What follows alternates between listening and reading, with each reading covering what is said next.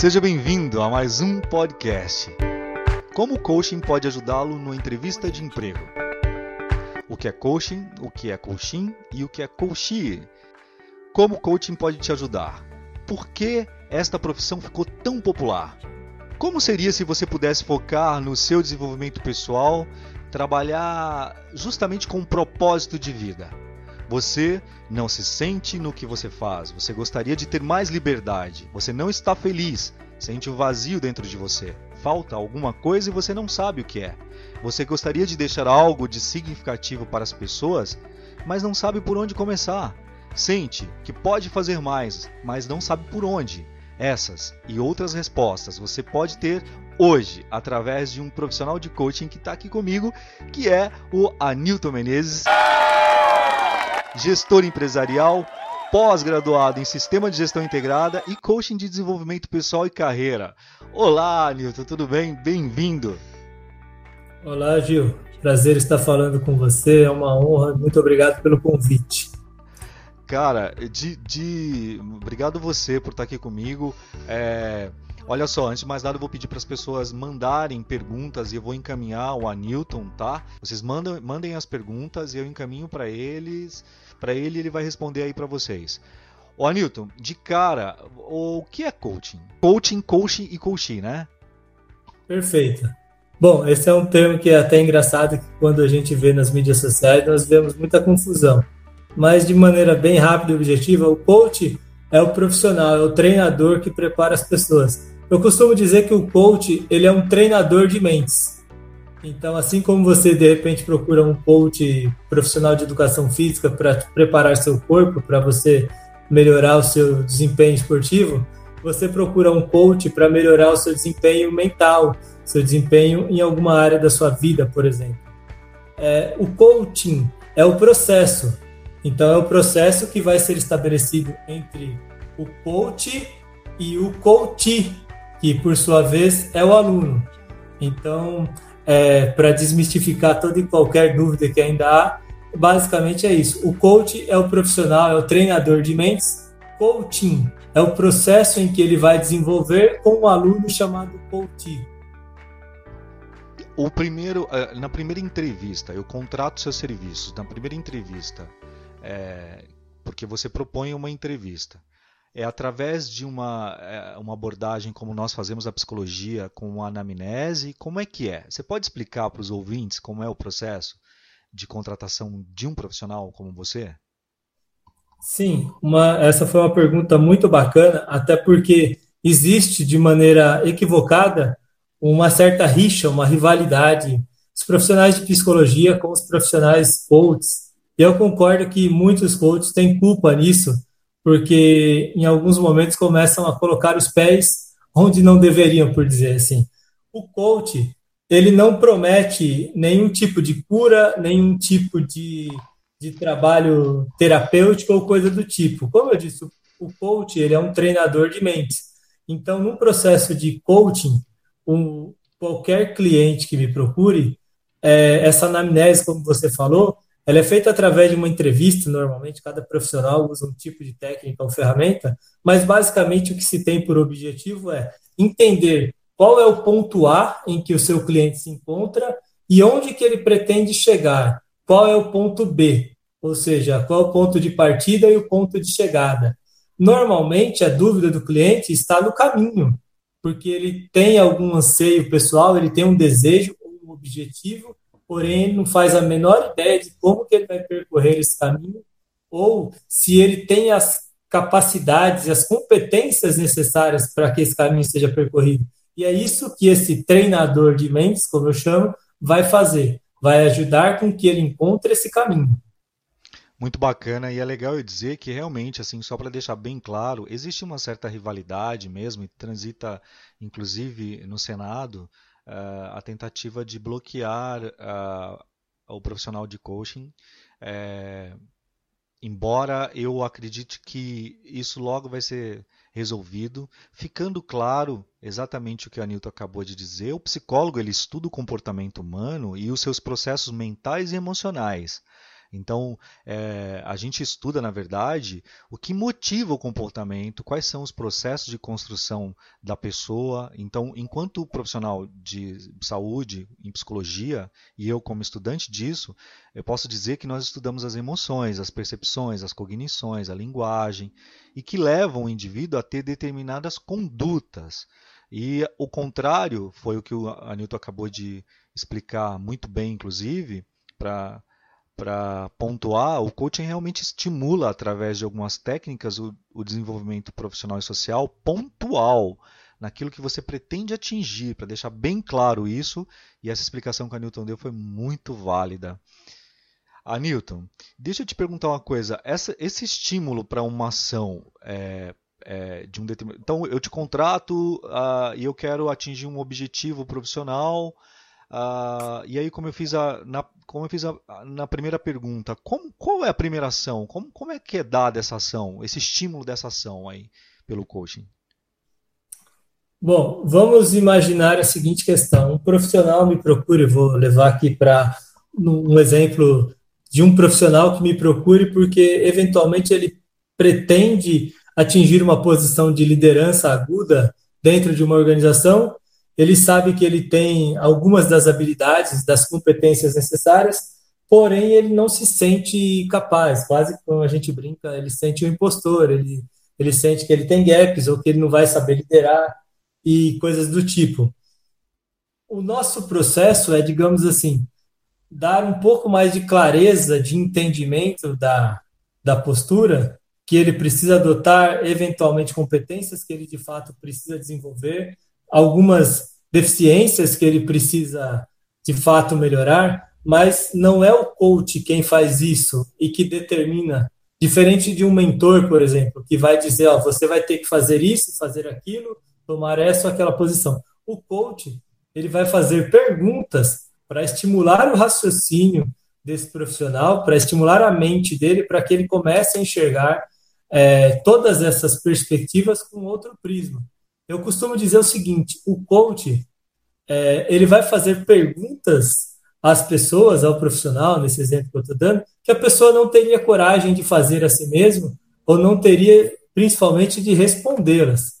E é claro, nosso processo ele não envolve só perguntas. Como eu disse, ele pode ser, serão adotadas técnicas e ferramentas para que você construa esse processo. Por que que essa profissão, primeiro, se tornou tão popular? E segundo, por que ela começou a ter um declínio agora? Bom, é, a popularização ela se dá pelo seguinte motivo. Eu vou num campo até um pouco mais é, profundo. Antigamente, eu digo há duas, três décadas atrás, como que normalmente qualquer profissional resolvia esse tipo de questão? Sentava num bar com um amigo, desafogava o problema dele junto com um copo de cerveja e aí você tinha, às vezes, um bom conselho, uma orientação, um puxão de orelha, etc. Eu vejo que acontece, houve uma transformação social, nós vivemos isso, as pessoas passaram a ficar mais é, é, confinadas no seu próprio mundo, mais introspectivas através das, do computador, do, do mundo virtual e assim por diante, e se distanciaram um pouco do contato social ao, se distanciaram ao passo de precisarem contratar um profissional, muitas vezes para apenas forçá-la a ter um determinado raciocínio, a encontrar uma posição. E tem, agora trazendo para um campo mais técnico da questão, saindo um pouco dessa seara, talvez até filosófica, é, a, a profissão do coach se, se, ela se, como que eu posso dizer, se ramificou e se popularizou, principalmente nos Estados Unidos, né? Nos Estados Unidos, o coach é comum há pelo menos três ou quatro décadas, décadas a, através do Tim Galloway, que foi que desenvolveu primeiro essa metodologia e começou a implantar nas organizações. E aqui eu digo, e por que popularizou? Porque deu resultado, efetivamente falando.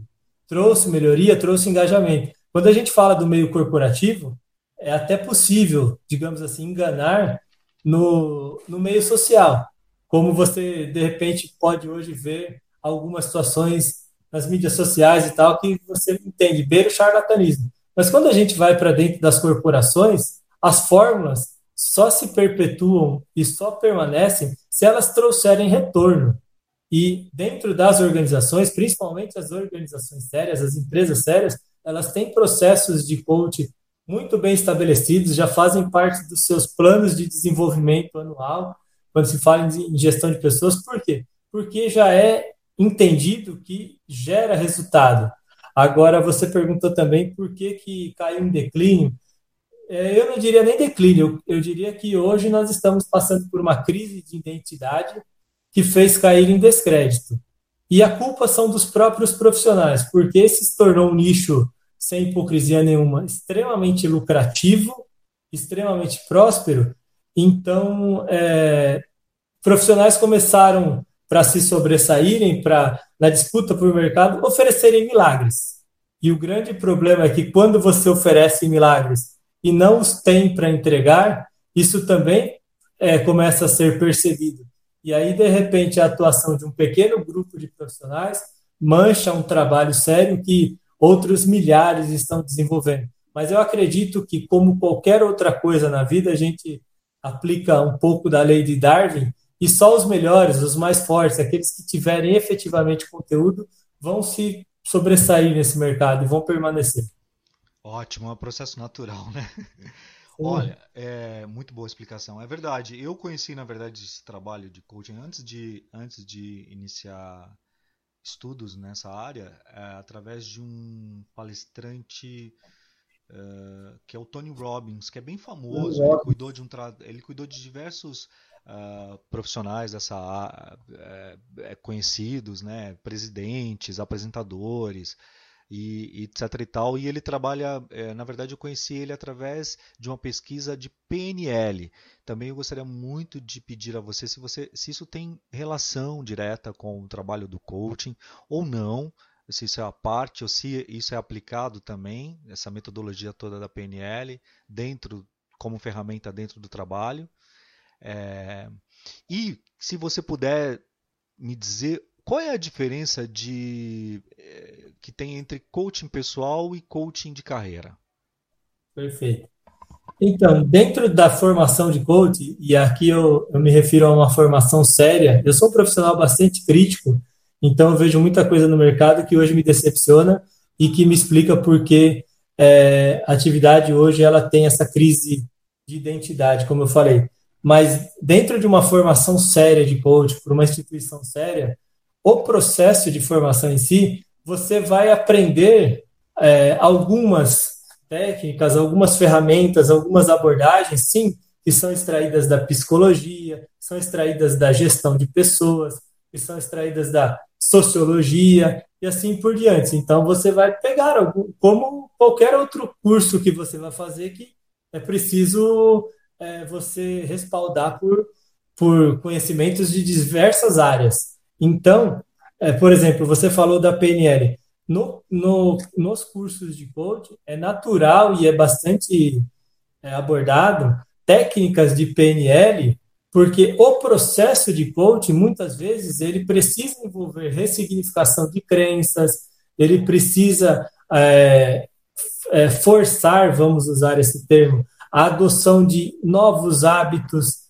e isso é uma coisa totalmente é, de, de área de aplicação da PNL. Então, você usa algumas técnicas e ferramentas de PNL para acessar esse tipo de habilidade no seu coach. E desculpa, a outra pergunta é qual a diferença de coach pessoal e profissional, né? Isso. Então, na verdade, o coach profissional, você lembra lá no começo da nossa entrevista, eu falei que o trabalho do coach e o processo de coaching, ele se refere a levar a pessoa do ponto A para o ponto B. Nesse sentido, tanto o coaching profissional, no, um processo de coaching é, pessoal quanto profissional, eles vão usar a mesma base, digamos assim, metodológica.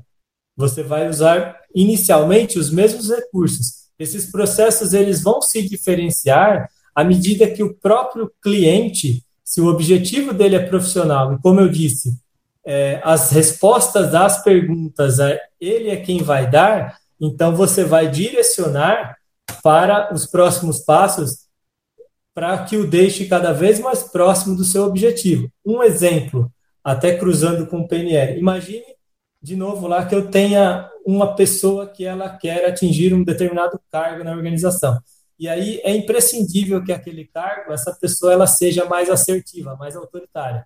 E essa pessoa, eventualmente, ela é uma pessoa mais zen, ela tem dificuldade em falar não, etc., em se posicionar. Num processo de coaching, nós vamos trabalhar é, um caminho, um roteiro, para que eu consiga despertar na, nessa pessoa essa consciência para uma postura mais assertiva, com mais autoridade e etc. Nesse caminho, eu vou usar técnicas de PNL, eu vou, de repente, recomendar alguns, alguns materiais de estudo adicionais de grandes líderes e tal, de, de como ela consegue fazer isso sem que isso fira seus valores.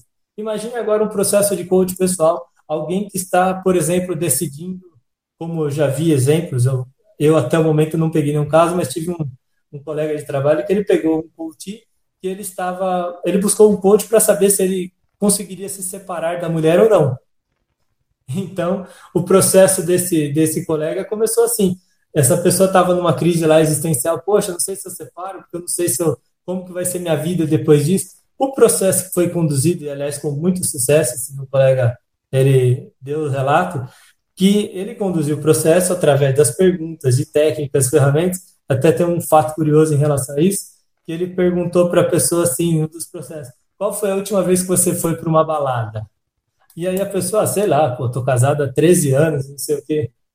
Abre o seu guarda-roupa e vê que roupa que você teria para sair essa noite se você estivesse na fossa e querendo procurar companhia, por exemplo, à noite. Tá?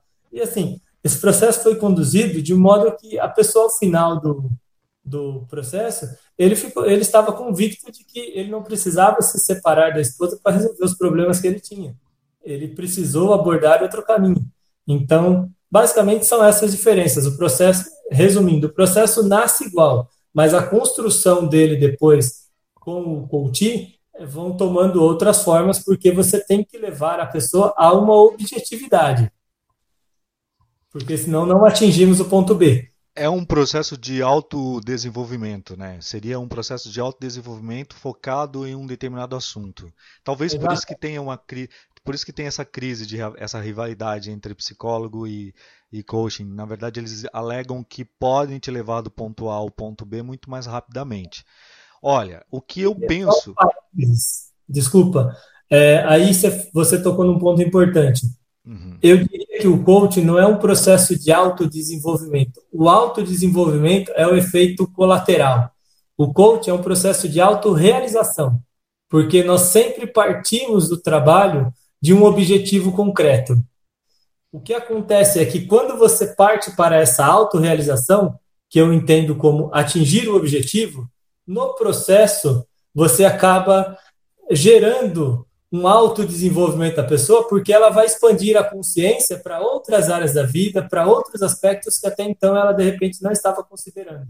De repente é nessa hora que o profissional de coaching deve indicar um terapeuta, um psicólogo, um profissional dessa área de saúde, né? O que, é. aliás, é muito comum entre os profissionais, os coaches sérios. Grandes coaches aqui, eu posso dizer José Roberto Marques, é, quem é o outro que está sempre na mídia? Paulo Vieira, Paulo Vieira, você vai perceber que os clientes desses caras, eles sempre no meio do processo indicam um terapeuta. Aí eu vou fazer uma brincadeira. Até porque se der errado, ele fala, a culpa foi do terapeuta, não foi minha. É verdade. O... Você atua no mercado há quanto tempo, Anilton? Como coach, Como eu coach. estou há um ano e seis meses. Os seus profissionais, os seus coaches, os seus uh, mentor, não, não é mentorado, eu não posso falar mentorado, né? É, os seus coaches, então, eles são o público, é, é, o público empresarial? Qual é o teu público? Até estou te, perguntando, te perguntando isso, porque se tiver alguém interessado em saber um pouco mais do teu trabalho, a gente já pode dizer para quem é. Predominantemente hoje o meu público ele está baseado em profissionais em, em processos de transição de carreira, é, profissionais aspirantes à liderança e líderes recém-postados. Então, esse é o público mais comum que, que me procura, justamente porque eles estão em fases da vida que eles estão entrando em mares até então nunca navegados por eles.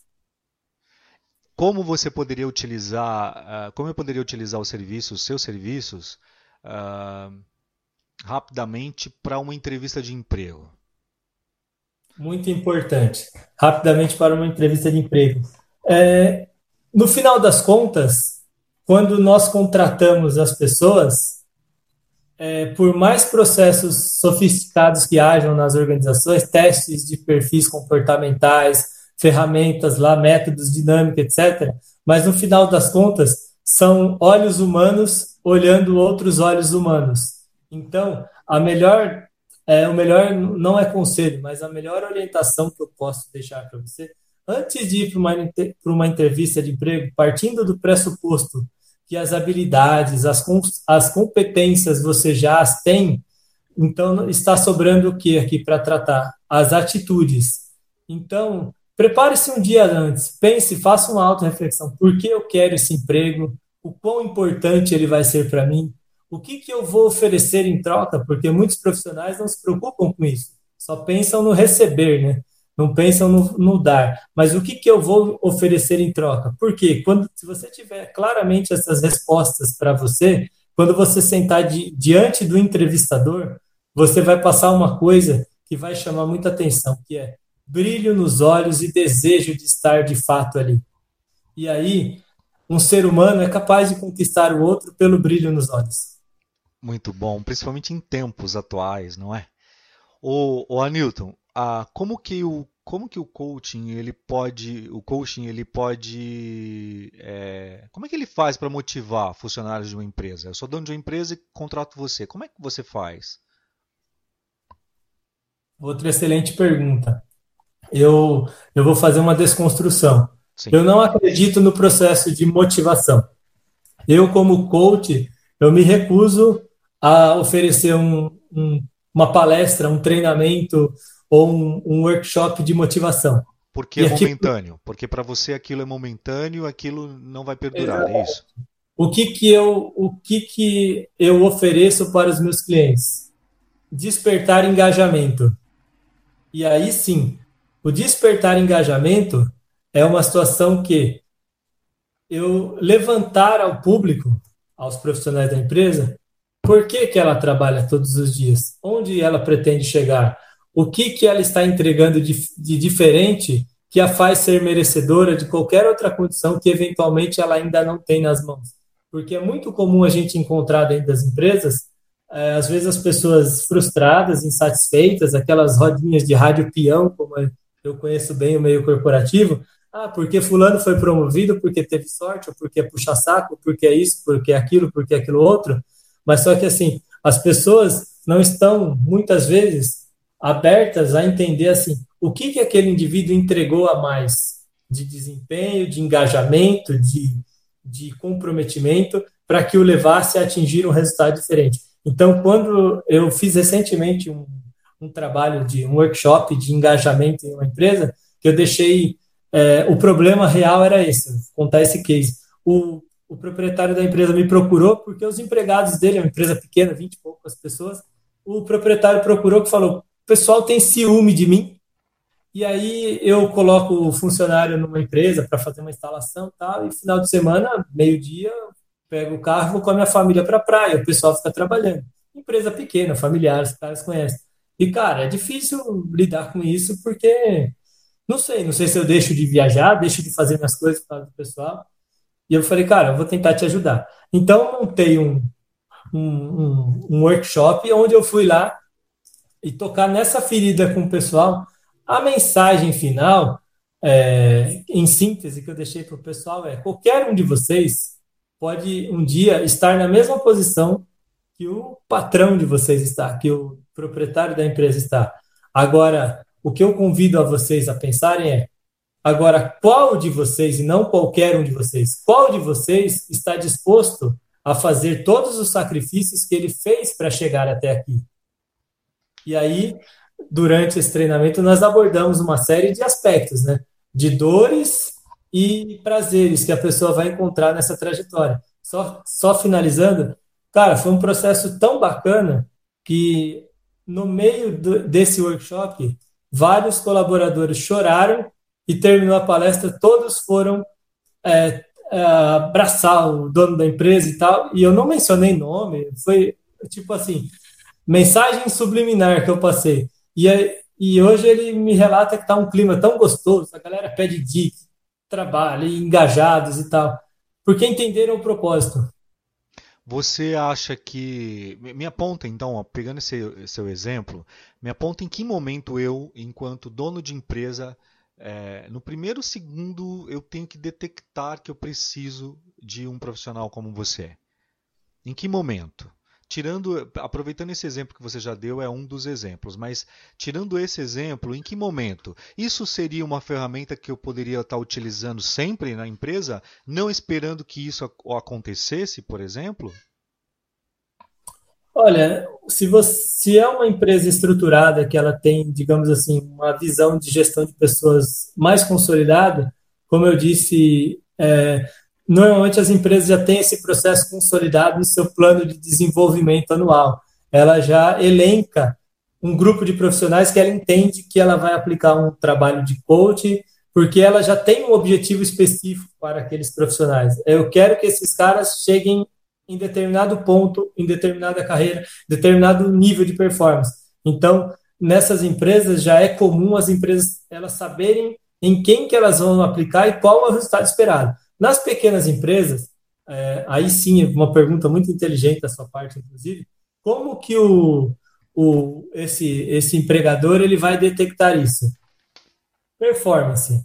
A melhor forma dele detectar isso é performance. Agora, você tem como avaliar performance de algumas maneiras. Seja a, a entrega direta, por exemplo, se é, é, nível de produtividade, peças, serviços, relatórios, não importa ele vai avaliar qual a entrega esperada e qual a entrega que está sendo, está sendo realizada. E outro aspecto também, que esse é mais é, velado, mas prejudica demasiadamente as empresas.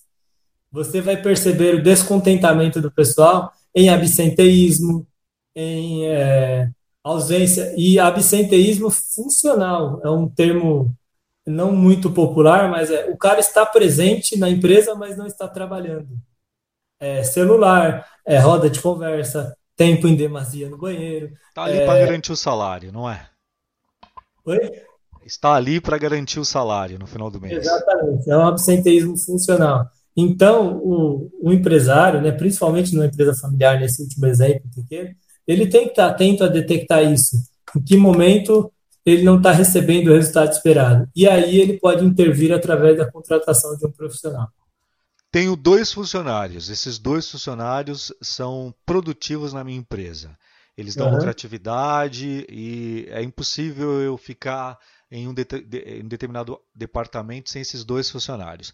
Porém, uhum. esses dois funcionários não se dão bem.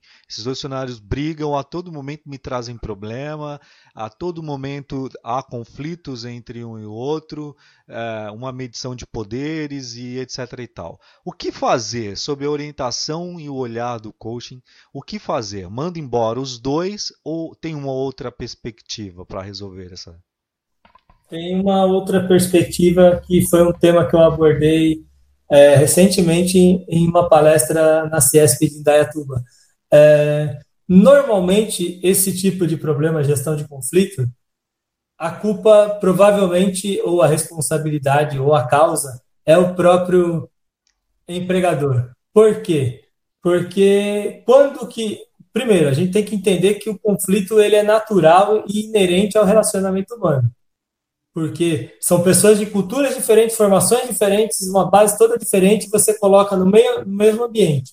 E aí o que, que acontece? Elas vão ter leituras de cenário diferentes e vão dar respostas diferentes a esse cenário. E essas respostas vão ser conflitantes. Agora, o que acontece dentro das organizações, sendo bem pragmático, a grande necessidade é que as organizações ditem o caminho, ditem exatamente onde precisa chegar a, deixa a regra do jogo sempre clara. Com isso, você diminui os atritos, porque ambos sabem onde vão chegar. Em muitos casos, você precisa dizer, inclusive, quais os passos que, que as pessoas, que as equipes, que as áreas, os departamentos, os setores precisam dar para chegar ao resultado. Porque se você só falar, eu quero resultado tal e não disser como, você também está propenso a ter muito conflito, porque cada um vai ter, vai sugerir um caminho diferente para se atingir o resultado. Então, que eu falo que é, o grande desafio do gestor para lidar com conflitos e, di, e dissipar ou reduzir ao mínimo possível é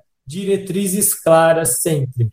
Quando eu tenho dúvidas do que faço, eu vou tentar fazer do jeito que eu acho certo, o outro também, ambos vão estar errados e nós vamos perder tempo conflitando por isso. Olha, é muito interessante esse assunto. Você tem muito, muita informação para passar para a gente. A gente já está em 30 minutos do nosso podcast, que seria em 15. Mas olha, deixa eu te falar. Primeiramente, eu preciso te convidar para um próximo podcast, até para você abordar é, outros assuntos, inclusive sobre. É, eu sei que você trabalha muito com a parte de saúde e segurança, é, enfim tem diversos assuntos para a gente poder abordar. Eu gostaria que você me dissesse, antes da gente encerrar, e dissesse para todo mundo que está ouvindo, uma palavra que ficou muito popular recentemente e que de repente seja o começo para esse assunto nosso. O que é mindset? Mindset. É, essa expressão. Mindset, é, digamos assim, não é uma tradução literal, mas a, a tradução do conceito é a mentalidade. Hoje, essa palavra ela tem sido muito popular dentro das empresas e aí a gente começa a perceber algumas falhas. É, é perceptível muitas empresas ou gestores, chefes que querem entrar na modinha e usam, não, porque o nosso mindset agora é esse, o nosso mindset. Só que quando a gente fala em mindset, nós estamos falando em mentalidade. E quando a gente fala em mentalidade, não é algo superficial, supérfluo ali, que funciona como uma bolha, dali a pouco mudou. Mentalidade é algo que você constrói. Eu vou dar um grande exemplo de mindset verdadeiro. Ayrton Senna. Ayrton Senna era um profissional de altíssima performance, um esportista de altíssima performance. E aí, quando a gente fala em mindset vencedor, a gente pode dizer que o Ayrton Senna era um profissional de mindset vencedor. Ele tinha, porque todas as ações, todos os comportamentos, todas as atitudes dele corroboravam com isso. O grande é, problema do uso do termo mindset de maneira tão, tão banal como é feito hoje, porque normalmente você fala, poxa, agora eu abri uma startup e tal, que vende seja lá o que for, e o nosso mindset é tecnologia. Só que você não tem lastro por trás dessa informação. O que é lastro? Você não tem bagagem, você não tem conteúdo, você não tem estrada. Com certeza, daqui a seis meses, o seu mindset vai ser outro. Então, é, é, é, é curioso esses termos, esses modismos, uhum. mas a essência por trás é muito mais profunda. É o que você é, tinha falado no começo, na verdade, né? É você trabalhar as crenças disfuncionais, é você estar tá fazendo uma, uma reconfiguração, uma configuração da sua mente, né? É, que Exatamente. ficou popular e aí é, as pessoas falam, oh, agora meu mindset, meu mindset. É, é mais ou menos isso que eu queria tirar, a dúvida. Anilton, eu quero contar contigo num próximo podcast. Eu tenho certeza que eu vou receber vários comentários e várias pessoas vão mandar perguntas. Você pode mandar pergunta para mim diretamente, tá na descrição aí. Ou você pode entrar em contato com a Newton no Instagram dele, que é a Newton Underline Coaching. Eu vou, eu vou soletrar para todo mundo aí. C-O-A-C-H, para não ter erro, tá? Então, a Newton Underline C-O-A-C-H. Aí fica todo mundo sabendo, tá ok? É um rapaz simpático, tá de óculos no perfil, aí você vai achar, manda pergunta para ele. O Anilton, por favor, dá seu WhatsApp para as pessoas que estão ouvindo e quiserem contratar o seu serviço, por favor. Sim, claro. Meu WhatsApp é o DDD é 15 99195 3287. Pode mandar mensagem lá que a gente conversa eu costumo compartilhar mensagens, eu crio, eu crio pequenos grupos e a gente, eu falo, libera pílulas de conhecimento ou toques na cuca. Então vai ser um prazer receber a todos. Sim, e lembrando que este ano tem novidades, porque a Newton vai lançar alguns cursos em algumas plataformas e vocês saberão através desse canal aqui também. Anilton, muito obrigado pela participação nesse podcast. Eu que agradeço a oportunidade.